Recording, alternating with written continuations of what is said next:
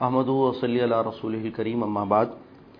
کلام اقبال میں مجموعہ بانگ درا صفحہ نمبر 57 اس میں ہم یہ جو یعنی مسلسل نمبرات ہیں، اس میں 57 ہے اور بانگ درا کا صفحہ نمبر اکتالیس ہے 41 نظم کا عنوان ہے ابر کوسار عنوان سے واضح ہے ابر بادل کو کہتے ہیں کوسار وہ بادل جو پہاڑوں سے گزرتے ہیں. ابر کوسار کوسار کی طرف اس کی نسبت اس لیے ہو جاتی ہے کہ یہ بلند ہوتے ہیں، اونچے ہوتے ہیں پہاڑوں کی سمت چلتے ہیں، پہاڑوں کی چوٹیوں سے ٹکراتے ہیں۔ تو چونکہ اس کے ساتھ اس کا تعلق ہے، اس لیے اس لازمے کی بنیاد پر یعنی اس تعلق کی بنیاد پر اسے ابر کوسار سے تعبیر کر دیا۔ اور ایسا ہوتا ہے، زبان میں یہ طرز ہے کہ کوئی شے کسی کے ساتھ ملازم ہو، اس کے ساتھ لازم ہو، اس کے ساتھ جڑی ہوئی ہو، تو لازم و ملزوم کو ایک ساتھ ذکر کرتے ہیں نسبت کے طور پر۔ تو یہاں پر بھی ابر کوسار اس لیے کہہ دیا، ورنہ اس کا اس کا اوریجن کیا ہے؟ وہ اقبال نے آگے ایک مصرے میں بتایا ہے کہ یہ جو ابر ہے یعنی بادل ہے، اس کے بارے میں کہا کہ زائد بہر ہوں، پرورد خورشید ہوں میں، زائد بہر ہوں یعنی پیدا ہوا ہوں میں سمندر سے، اور پرورد خورشید ہوں، اور مجھے جو اونچا اٹھایا اور مجھے جو پروان چڑھایا، وہ چاند کی روشنی نے چڑھایا۔ تو کہا کہ سورج کی روشنی نے چڑھایا۔ کہتے ہیں کہ ابر کوسار ہے بلندی سے فلک بوس نشیمن میرا، ایک دفعہ پڑھ لیتے ہیں، پھر انشاءاللہ العزیز کو ہم شرح کریں گے۔ ہے بلندی سے فلک بوس بوس نشیمن میرا، ابر کوسار ہوں گل پاش ہے دامن میرا۔ کبھی صحرا، کبھی گلزار ہے مسکن میرا۔ شہر و ویرانہ، شہر و ویرانہ مرا بہر مرا، بن میرا۔ کسی وادی میں جو منظور ہو سونا مجھ کو سبزے کو ہے مخمل کا بچھونا مجھ کو۔ مجھ کو قدرت نے سکھایا ہے درفشاں ہونا نہ شاہد رحمت کا ہدی خاں ہونا۔ نہ شاہد رحمت کا ہدی خاں ہونا۔ غم زدائے دل افسرد دہقاں ہونا۔ غم زدائے، ایک لفظ ہے، غم زدہ، یہ وہ نہیں۔ غم زدائے دل افسرد دہقاں ہونا۔ رونق بزم جوانان گلستان ہونا۔ بن کے گیسو ہستی پہ بکھر جاتا ہوں۔ بن کے گیسو رخ ہستی پہ بکھر جاتا ہوں۔ شانئے موجے سرسر سے سمر جاتا ہوں۔ شانئے موجے سرسر سے سمر جاتا ہوں۔ دور سے دید امید کو ترساتا ہوں۔ کسی بستی سے جو خاموش گزر جاتا ہوں۔ سیر کرتا ہوا جس دم لبے جو آتا ہوں۔ بالیاں نہر کو گرداب کی پہناتا ہوں۔ سبزے مزرائے نوخیز کی امید ہوں میں۔ سبزے مزرائے نوخیز کی امید ہوں میں زائد بہر ہوں پرورد خورشید ہوں میں۔ چشمہ کوہ کو دی شورش کلزم میں نے، اور پرندوں کو کیا محو ترنم میں نے۔ سر پہ سبزے کے کھڑے ہو کے کہا کم میں نے کنچے گل کو دیا ذوق تبسم میں نے۔ فیض سے میرے نمونے ہیں شبستانوں کے، جھونپڑے دامنے کو سار میں دہقانوں کے۔ ویسے تو یہ سمجھ میں نہ آئے تب بھی اپنی جگہ انسان کو یہ مزہ دینے والی چیز ہے، مگر سمجھ میں آئے تو اور زیادہ خوبی والی چیز ہے۔ کہتے، اس میں ایک، انسان کے لیے بادل کئی اعتبار سے کئی خیالات کا استعارہ رہا ہے۔ اور آپ دیکھیں تو یہ ایک ایسی چیز ہے جسے صرف ادب میں ہی نہیں باندھا اور استعمال کیا جاتا، بلکہ قرآن حکیم میں جا بجا اللہ سبحانہ و تعالی نے اپنی قدرت کے مظاہر میں سے جن چیزوں کو ذکر کیا، ان میں سے اس کا بھی تذکرہ کیا۔ اور کئی اعتبارات سے۔ جی ہاں بالکل۔ کئی اعتبارات سے کہ ایک جانب انسان پر اپنا یہ احسان بتلایا کہ دیکھو، اس سارے پانی کا انتظام تم نہیں کرتے، ہم کرتے ہیں تمہارے لیے۔ اور کہیں یہ بتایا کہ جس طرح سے انسان زمین مردہ ہو جاتی ہے، پھر بادل سے پانی برستا ہے، پھر زمین زندہ ہوتی ہے، اسی طرح سے تم انسان بھی مر جاؤ گے اور دوبارہ اٹھائے جاؤ گے۔ یعنی سب سے بڑی حقیقت جو انسان کے بارے میں قرآن حکیم میں ذکر کی گئی، وہ باس بادل موت ہے۔ اور اس بات سے بادل موت یعنی مر جانے کے بعد دوبارہ اٹھائے جانے کے لیے جس بات کا ذکر بار بار آتا ہے، وہ بادلوں کا برسنا اور زمینوں کا واپس زندہ ہو جانا ہے۔ جی ہر شے کو اس سے تخلیق کیا وہ من المائک الشعین حی اور اس کے لے جانے، لانے کا ایک انتظام۔ حضرت مولانا مفتی شفیع صاحب رحمۃ اللہ علیہ نے ایک حاشیہ لکھا ہے ابتدائی جلدوں میں ہے اس وقت مجھے وہ مقام تو یاد نہیں مگر بڑا خوبصورت اس میں اس بات کا تذکرہ ہے۔ ویسے تو قرآن حکیم میں یہ بات اللہ سبحانہ و تعالیٰ نے جا بجا فرمائی مگر کسی آیت کے ذیل میں۔ کہا کہ اگر انسان ایک لمحے کو سوچے کہ یہ سارا جو نظام ہے پانی پہنچانے کا یہ انسان کے اوپر چھوڑ دیا جاتا کہ خود کر لو یہ انتظام۔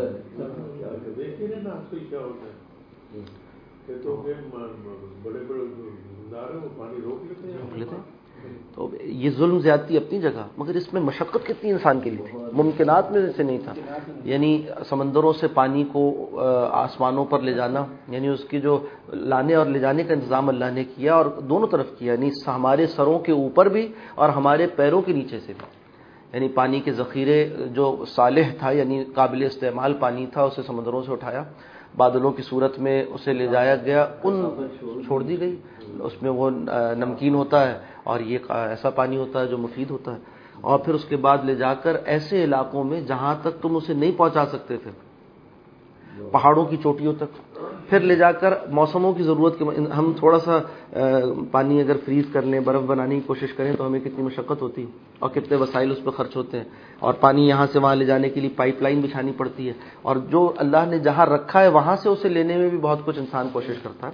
اچھا لے جا کر پھر موسموں کی مناسبت سے اسے پہاڑوں کی چوٹیوں پر زیب و زینت کا سامان بھی بنا دیا اور ایک بہت بڑا اسٹوریج ٹینک ہے جو وہاں محفوظ ہوتے ہیں، پانی کی صورت میں محفوظ رہتا ہے، برف کی صورت میں پانی محفوظ رہتا ہے اور حسب ضرورت وہاں سے پگھل پگھل کر آتا رہتا ہے۔ وہی پانی سمندر سے قابل استعمال نہیں تھا، مگر دریاؤں میں قابل استعمال ہو گیا، آپاشی کا ذریعہ بنتا ہے اور زراعت میں کام آتا ہے۔ پھر ان میں سے جو زائد ہے پانی، وہ زمینوں کے اندر اتر جاتا ہے۔ اور زیر زمین جو پانی کے ذخائر ہیں وہ بن جاتے ہیں۔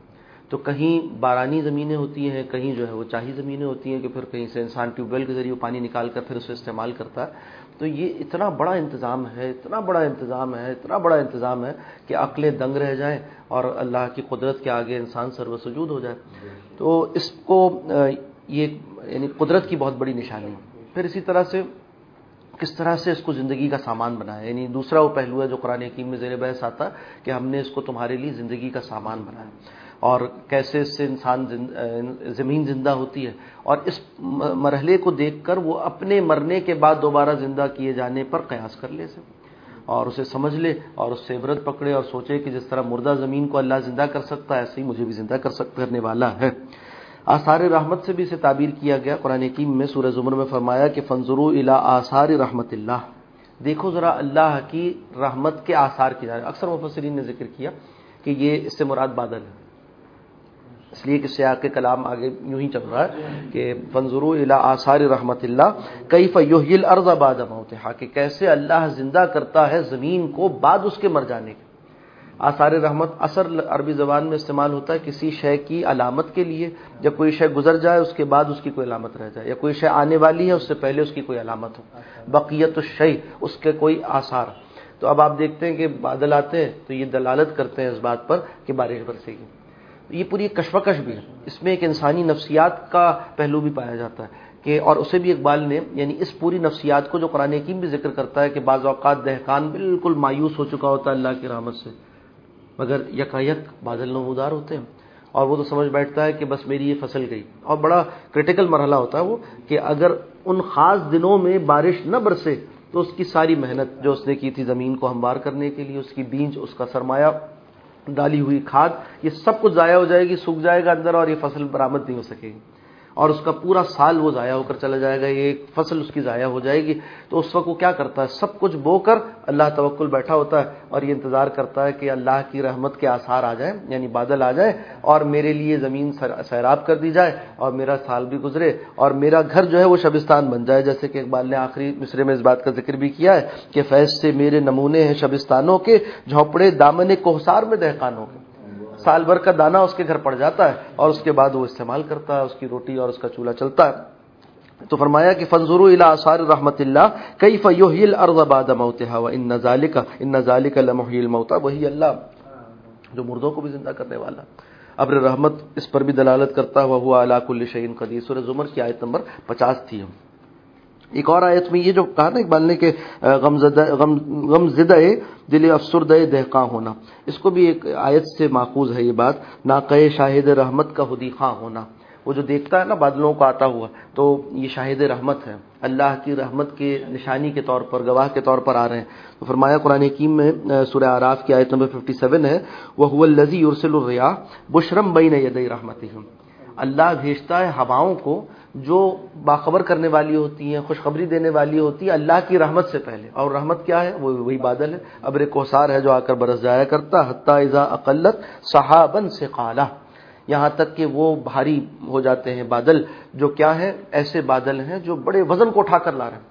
یعنی اس پانی کو اگر تولا جائے تو کس کس یونٹ میں تولا جائے گا جو بادلوں میں ہوتا ہے؟ میٹرک ٹن میں کس حجم اس کا کس طرح سے آپ ناپیں گے؟ اتنے عظیم و شان، عجیب و غریب۔ اچھا پھر قریب آپ اسے دیکھیں تو روئی کے گالے معلوم ہوتے ہیں۔ اور دور سے دیکھیں اور اس کی آواز سنیں تو ایک دہشت ہے اس کے اندر اور اس کے اندر ایک محتشم شان پائی جاتی ہے۔ سکنا بلد میت۔ ہم لاتے ہیں اسے تاکہ سیراب کریں ایک ایسی زمین کو جو بالکل مردہ ہو چکی تھی، ختم ہو چکی تھی۔ مردہ زمین کے اوپر لاتے ہیں فن بھی ہلما پھر اس کے اوپر ہم نازل کرتے ہیں، اس سے پانی برساتے ہیں فخرجنا بھی اور اس پانی کے ذریعے ہم نکالتے ہیں، اس بادل کے ذریعے پانی برساتے ہیں۔ اور اس پانی کے ذریعے سے ہم نکالتے ہیں منکل ثمرات۔ اور طرح طرح کے پھل، پھول، پودے۔ کزالی کا یخرج الموتا اسی طرح سے ہم زندہ کریں گے مردوں کو۔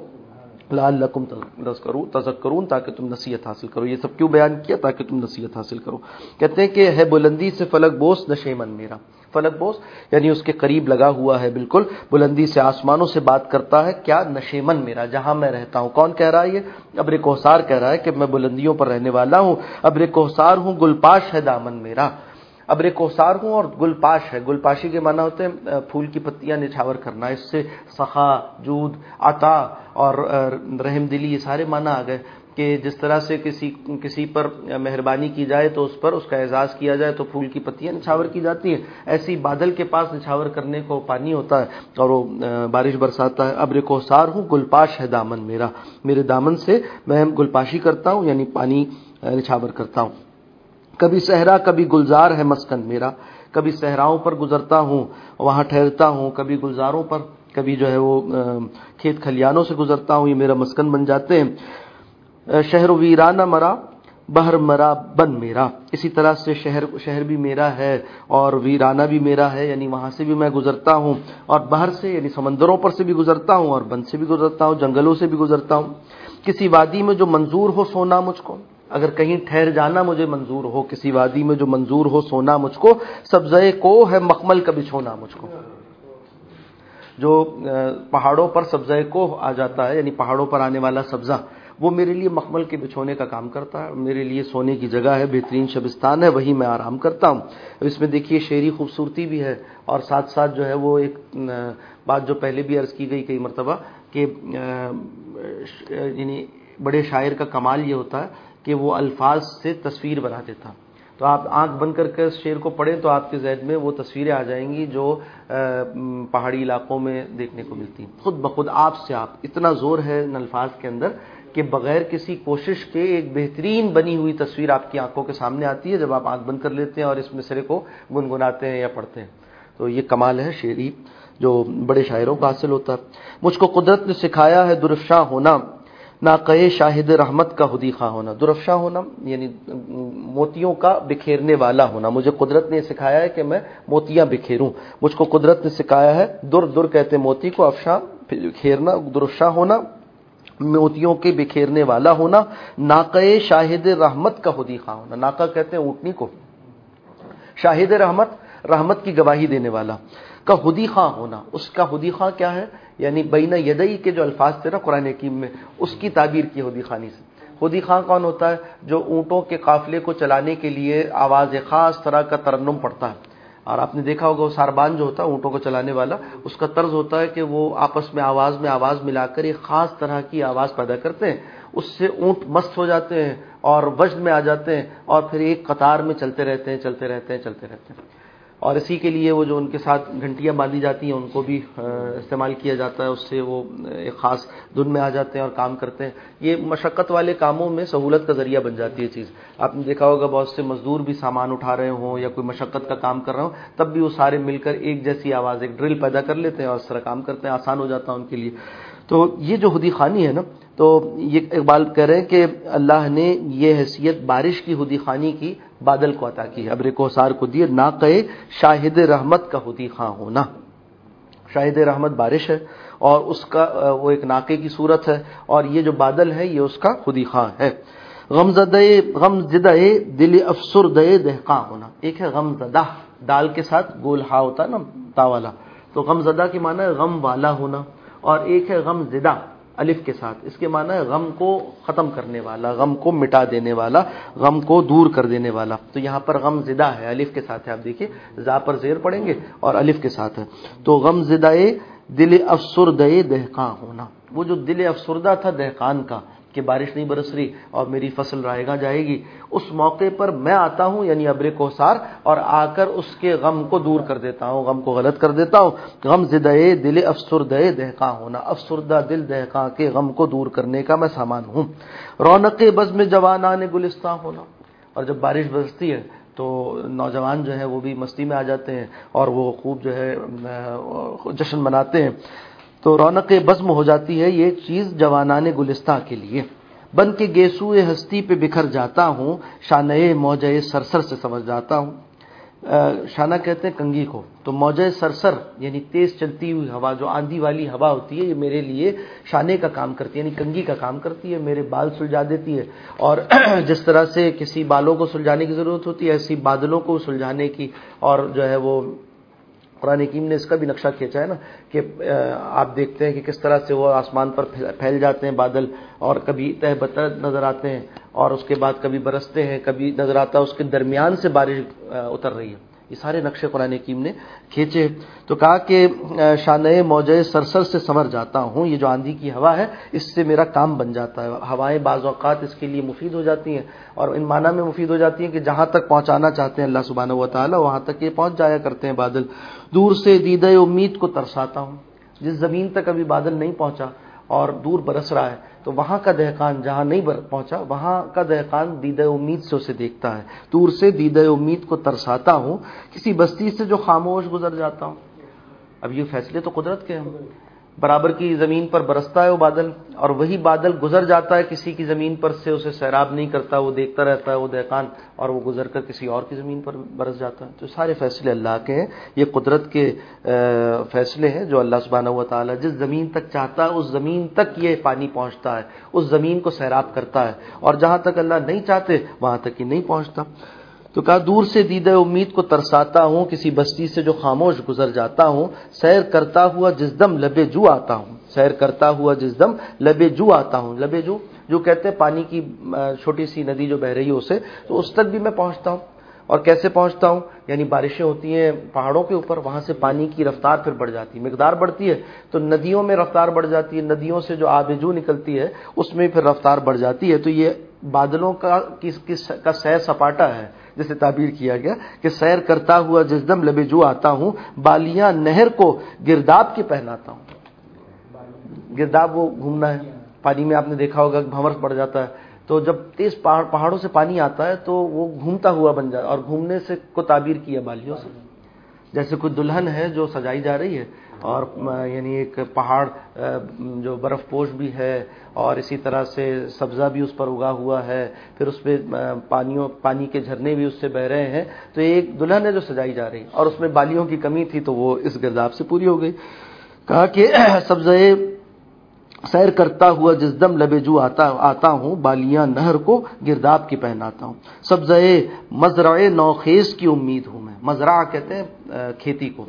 جہاں پر زراعت کی جاتی ہے، اس کو کہتے ہیں مزرع تو سبزہ مزرع نوخیز کی امید ہوں میں۔ وہاں جہاں ابھی کوپلیں نکلی ہیں اور اسے پروان چڑھنے کے لیے بارش کی ضرورت ہے، پانی کی ضرورت ہے، جہاں پانی ہی سے سبزہ ہوتا ہے، تو اس کی امید بھی مجھ ہی سے قائم ہے۔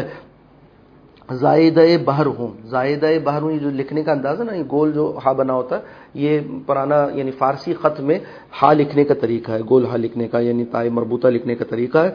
زائدہ حمزہ ہے اور دال کے ساتھ جب گول ہا کو ملا دیا جاتا تھا تو خط فارسی میں ایسے لکھتے تھے۔ یہ اب تقریباً متروک ہو چکا ہے اردو میں۔ مگر یہ کتابت چونکہ ایک معیاری کاتب نے کی ہے تو انہوں نے جو پرانا طرز تھا، اس کتاب یہ خط فارسی ہے جس میں لکھا کہ نستعلیق نہیں ہے۔ تو اس لیے انہوں نے پھر اس کا ہا بھی وہی بنایا جو اس میں بنتا ہے۔ یعنی اسٹینڈرڈائز ہے چیزیں اس کو انہوں نے آج کل جیسے ہوتا ہے نا جہاں جو چاہو جوڑ دو۔ کہیں کہیں کہیں کیٹ اور کہیں کروڑا۔ وہ نہیں پورا کام آپ دیکھیں معیاری کیا ہے بہت۔ تو جو اس خط میں لکھے جانے والا ہا ہے وہی لکھا ہے۔ تو زائد بہر ہوں پرورد خورشید ہوں میں۔ زائد بہر یعنی پیدا تو میں ہوا تھا سمندر سے۔ بادل کیسے پیدا ہوتا ہے؟ سمندر کے پانی ہی سے وہ بخارات بن کر وہ پانی اٹھتا اٹھتا ہے۔ اور اٹھتا کیسے ہے؟ پرورد خورشید ہوں میں یعنی سورج کی تمازت ہے، اس کی دھوپ ہے، اس کی شدت سے، اس تمازت سے وہ پانی ویپریٹ ہوتا ہے اور پھر اس کے بعد وہ کنڈنسیشن کا ایک پورا مرحلہ ہے، اس سے پھر جا کر وہ آگے یعنی بادلوں کی صورت اختیار کر کر پھر سفر کرتا ہے ہوا کے دباؤ سے۔ تو کہا کہ زائد بہر ہوں، پیدا تو ہوا پانی سے پرورد خورشید ہوں میں اور پالا مجھے سورج کی تمازت نے۔ چشمہ کوہ کو دی شورش قلزم میں نے، چشمہ کوہ کو یعنی پہاڑ سے آنے والا جو پانی کا چشمہ ہے یا وہاں پر جو پانی جمع ہوا ہوا ہے، پہاڑ کے پہاڑوں کی چوٹیوں پر بھی بعض اوقات چشمے بن جاتے ہیں۔ کیسے بنتے ہیں؟ وہ پانی جو اس میں جذب ہوتا رہتا ہے وہ پھر اندر ہی سے برامد ہوتا ہے، اس کے اندر وینز ہوتی ہیں جن سے پانی آتا ہے اور جگہ جگہ کچھ پاکٹس بن جایا کرتی ہیں۔ تو کہا، چشمہ کوہ کو چشمہ کوہ کو دی شورش کلزم میں نے کلزم بڑے سمندر کو کہتے ہیں۔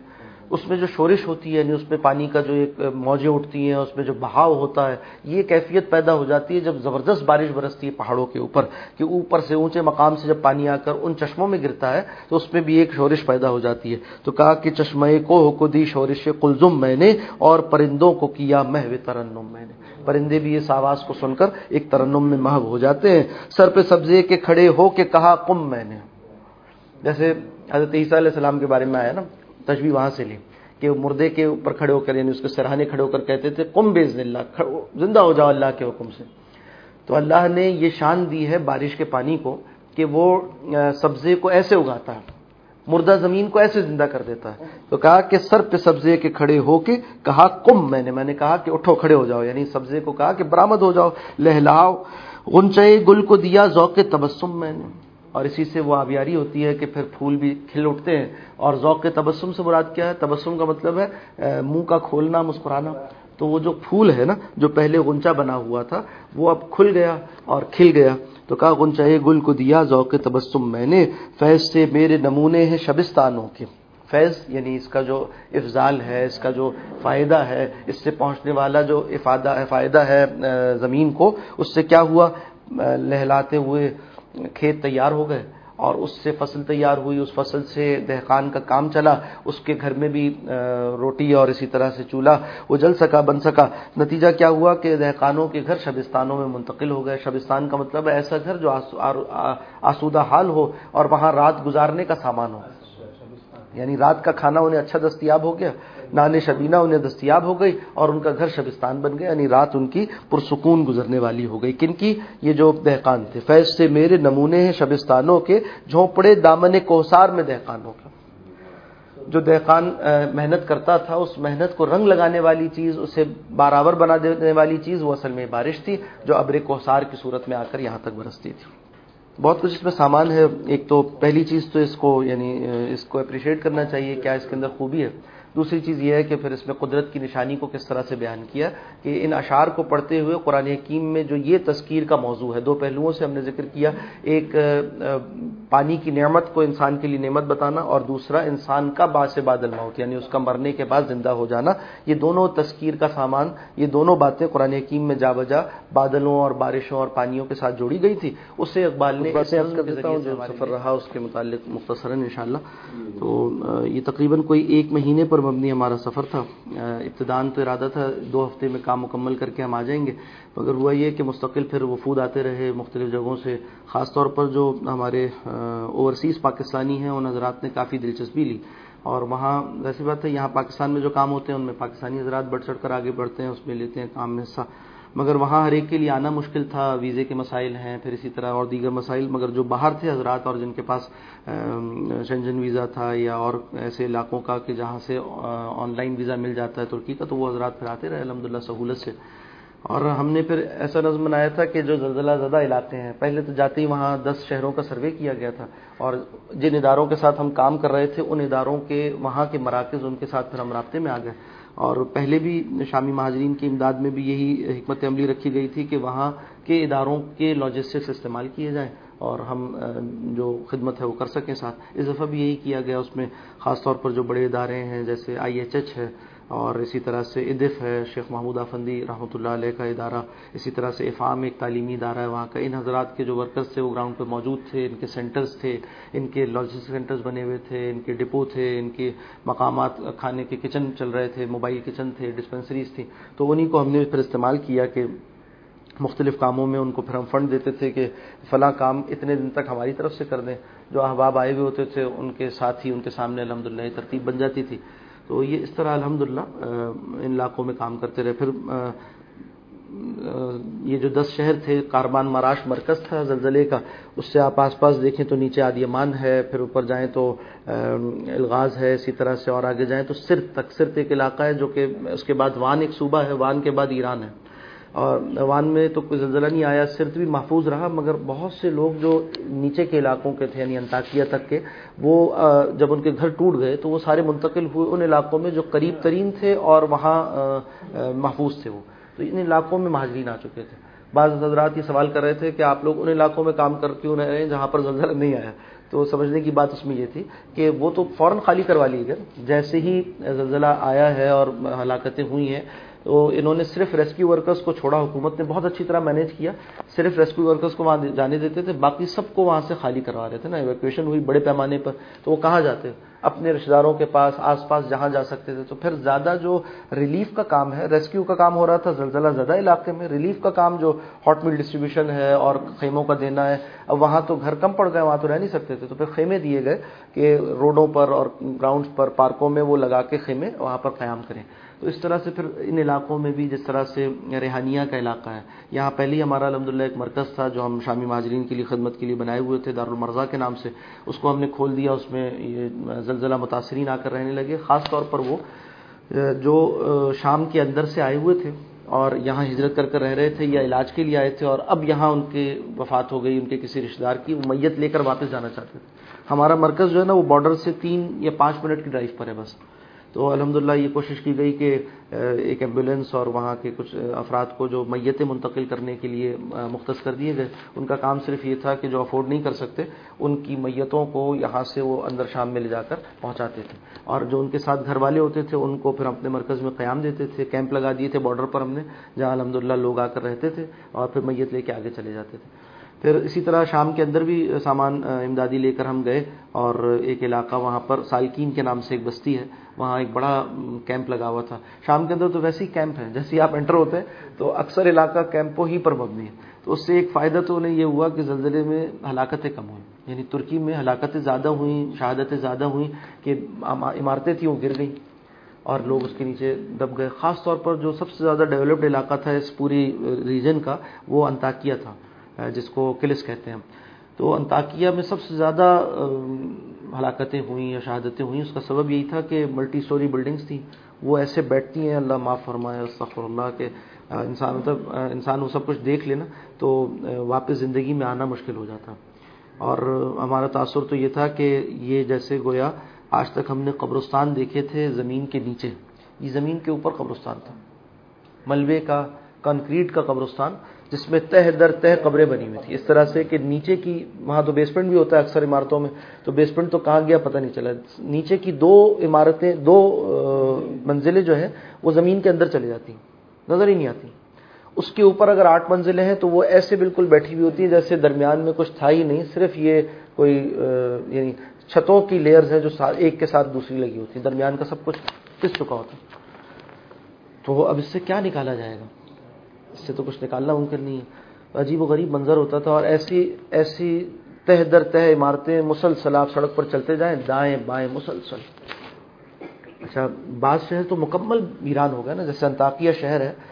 یہاں تو حال یہ ہوا کہ اچھا تاریخ میں بھی یہ دو مرتبہ ویران ہوا ہے اس سے پہلے۔ انتاکیہ میں زلزلہ اس سے پہلے بھی دو مرتبہ ایسا آیا ہے کہ یہ سفید سے مٹ گیا تھا۔ پھر آباد ہوا، پھر یہ بھی انسان عجیب، ضدی مخلوق ہے۔ اپنی جگہ نہیں چھوڑتا۔ تو وہی پھر پھر پھر بار بار ایسی کیفیات۔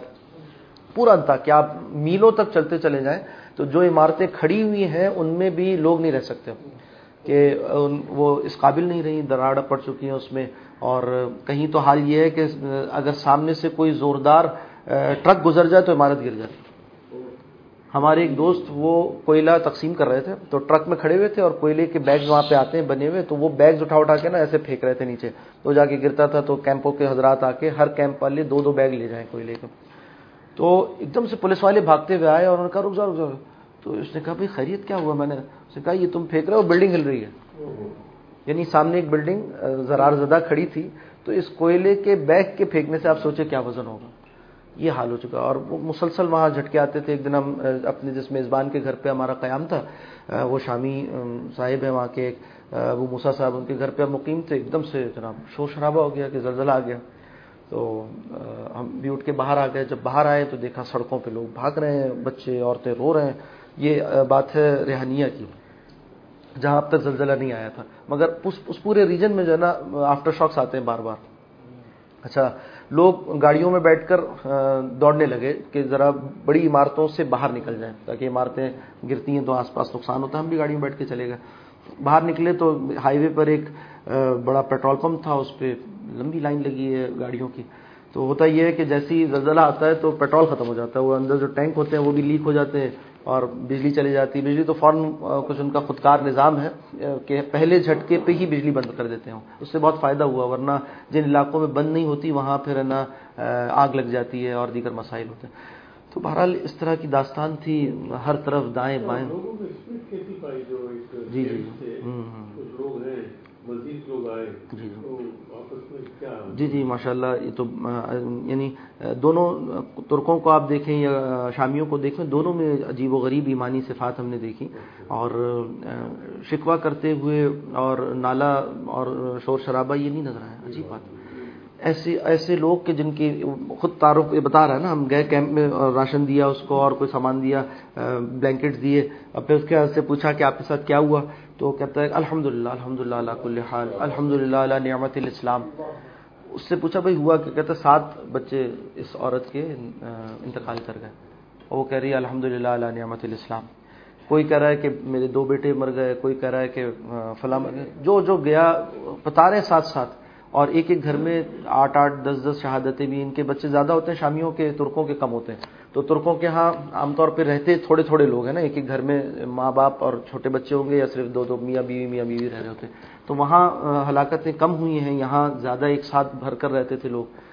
پھر یہ ہوا کہ جو لوگ بھاگے ہیں نا، باہر نکلے ہیں، وہ زیادہ جو اسٹیئر کیس ہوتا ہے، اس میں دب کر مر جاتے ہیں۔ اور جو وہاں عام طور پر پوری قوم کو ہے نا، چونکہ زلزلے کا یہ ریجن ہے، تو وہاں ٹریننگ دی جاتی ہے کہ زلزلے سے بچنے کے لیے کیا کرنا ہے آپ نے۔ تو ان کو بتایا جاتا ہے بھاگنا نہیں ہے آپ نے۔ کوئی الماری ہے، وہاں عام طور پر الماریاں ہوتی ہیں جو دیوار کے اندر بنائی جاتی ہیں، جیسے یہ۔ اور اس کو کنکریٹ سے پورا ایک باکس نما بناتے ہیں۔ ان کو سکھایا جاتا ہے کہ زلزلہ آ جائے تو آپ الماری کے اندر چلے جائیں۔ تو وہ گرنے کے باوجود بھی بچنے کا امکان ہوتا ہے اس کے اندر۔ تو جنہوں نے اس طرح کے کام کیے، وہ باقی بہرحال یہ تو چیزیں جو اللہ بہتر جانتا ہے۔ ایک صاحب سے ملاقات ہوئی، وہ ہمارے یہاں دارالمرزا میں آ کر پناہ گزی تھے۔ ان کی اہلیہ کا بھی انتقال ہو گیا اور ایک چھوٹا بچہ وہ بھی انتقال کر گیا۔ ایک بچہ اور یہ بچے صرف۔ تو کہہ رہے ہوا یہ کہ زلزلہ آیا، ہم اٹھے، رات چار بجے کا وقت تھا۔ تو ہم نے دروازہ کھولنے کی کوشش کی باہر نکلنے کے لیے، تو دروازے کا ہینڈل ہاتھ میں آ گیا۔ اب ہم پریشان کہ چابی سے کھولیں، چابی کہاں ہے، ڈھونڈتے رہے، تو اس میں دس سیکنڈ اور لگ گئے۔ دس سیکنڈ بعد چابی جیب سے نکلی۔ تو ہم نے جب چابی کھولی تو جیسے ہم نے دیکھا، اب تک زلزلے کا وہ سارا جو ہل جل تھی وہ ختم ہو چکی تھی۔ اور جتنے باہر نکلے ہوئے تھے، سب دبے ہوئے تھے اور ہم جو اندر تھے بچے ہوئے تھے۔ تو اللہ کا حکم ہوتا ہے۔ اچھا ماں نے اور ایک ماں نے چھوٹے بچے کو لے کر نا چھلانگ لگا دی تھی کھڑکی سے۔ تو وہ بھی مر گئی اور بچہ بھی مر گیا۔ یہ باپ اور ایک بیٹا جو اندر نکلنے دروازے سے نکلنے کی کوشش کر رہے تھے، یہ بچ گئے۔ تو کوئی کسی طرح بچا اور کوئی کسی طرح مرا۔ مگر بہرحال بہت بڑی پیمانے پر شہادتیں ہوئی ہیں۔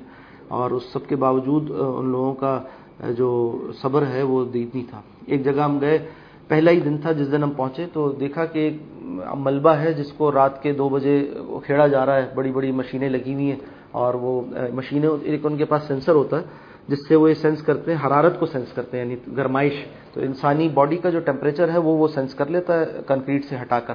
تو جہاں وہ گرمائش محسوس ہوتی ہے نا، وہاں پھر وہ بڑی مشین استعمال نہیں کرتے کٹنگ کرتے ہیں نکالتے ہیں تاکہ کوئی زندہ نکل رہا ہو تو نکل آئے۔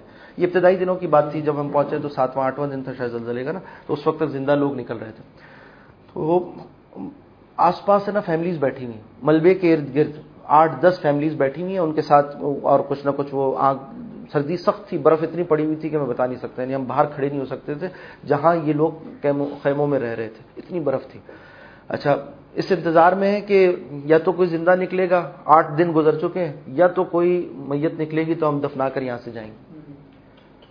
کیا کرب کی کیفیت ہوگی آپ سوچیں؟ کہ وہ آٹھ آٹھ دن گزر گئے ملبے کے باہر بیٹھے ہوئے اور حکومت نے بہت کچھ اچھا کیا مگر پھر بھی کوئی جادو کی چھڑی تو ہے نہیں کہ سارے ملبے کو ایک ساتھ وہ جو سرچ اینڈ ریسکیو آپریشن ہوتا ہے وہ کر لیں۔ تو بہرحال پوری ترکی سے اور ترکی کے باہر سے ٹیمیں بھی آئی ہوئی تھیں اور جتنے ان کے پاس یہ مشینیں ہوتی ہیں اس کام کی وہ ساری انہوں نے وہاں لگا دی تھیں بہترین انتظام کیا تھا۔ اس کے باوجود بھی وقت تو لگتا جی ایسا بھی تھا ایسا بھی تھا۔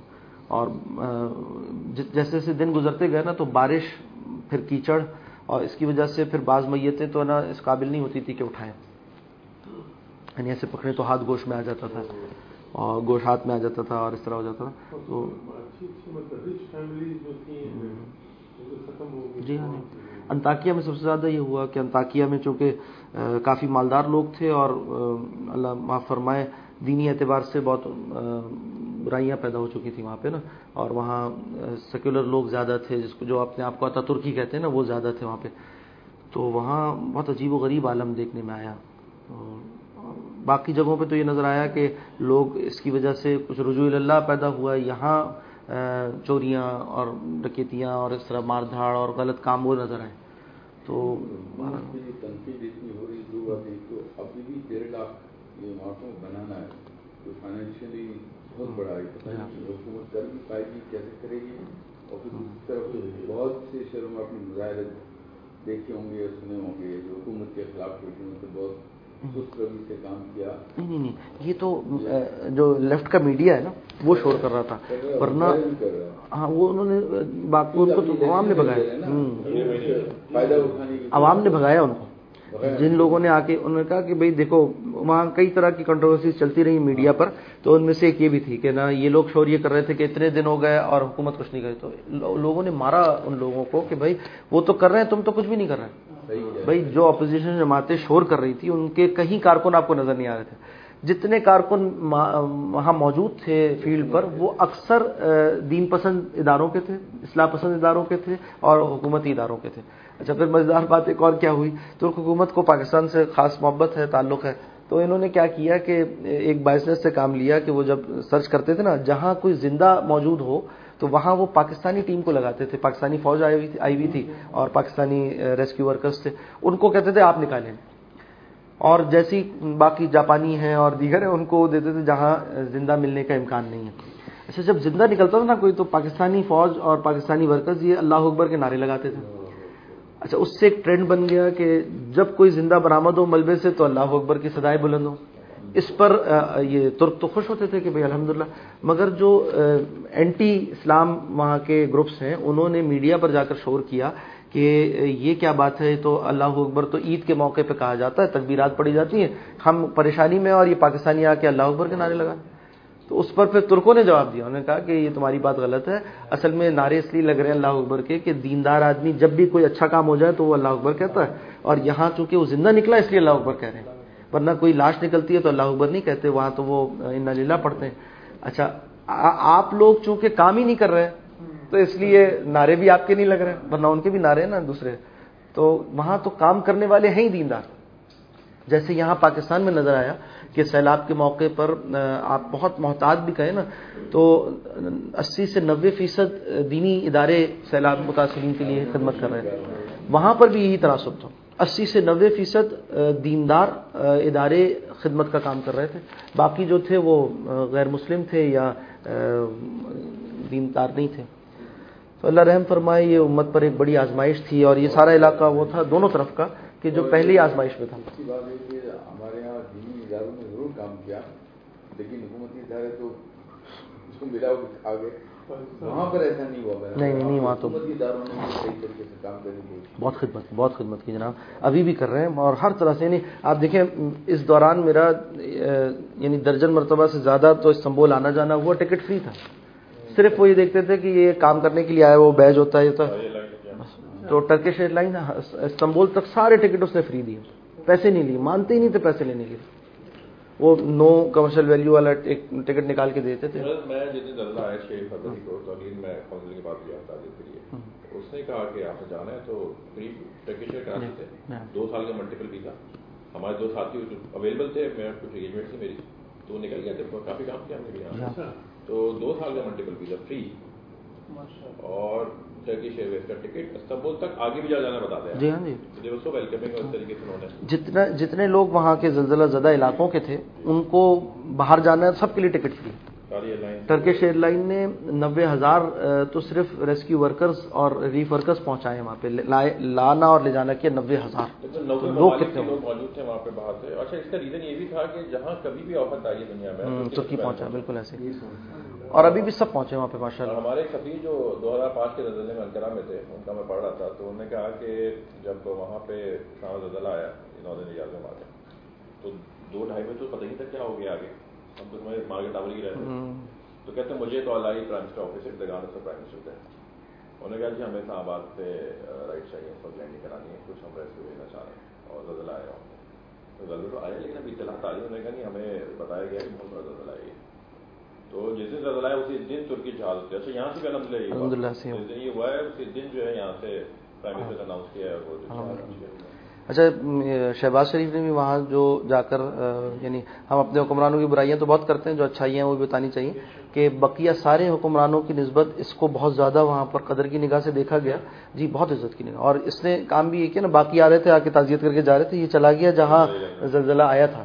اور وہاں جا کے جس طرح اردگان اپنی قوم کے لوگوں کے ساتھ تعزیت کر رہا تھا یہ بھی اسی طرح گیا۔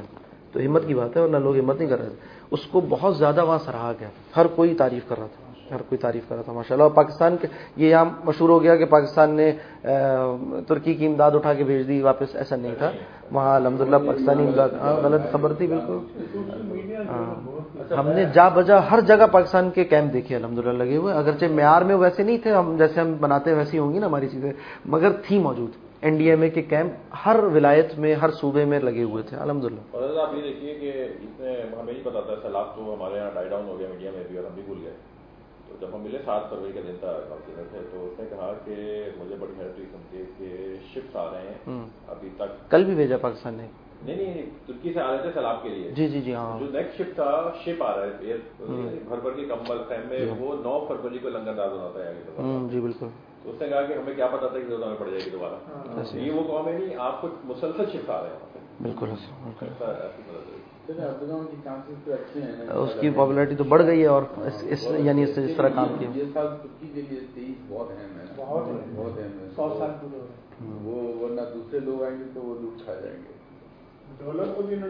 کیا جی پابندی لگا دی ہے کہ آپ نا بینک میں جا کے ڈالر جمع کرانا چاہیں نا، نہیں جمع ہوتے۔ کوئی چیز آپ ڈالر میں خرید نہیں سکتے۔ ہاں پہلے سے پڑا ہے بینک میں ڈالر تو رہ سکتا ہے، ورنہ اور وہ بھی غیر ملکیوں کا۔ جو ترک ہے نا، ان کے سارے ڈالر اکاؤنٹس کو منتقل کر دیا ہے لیرا میں، اور ڈالر میں ٹریڈنگ کو منع کر دیا۔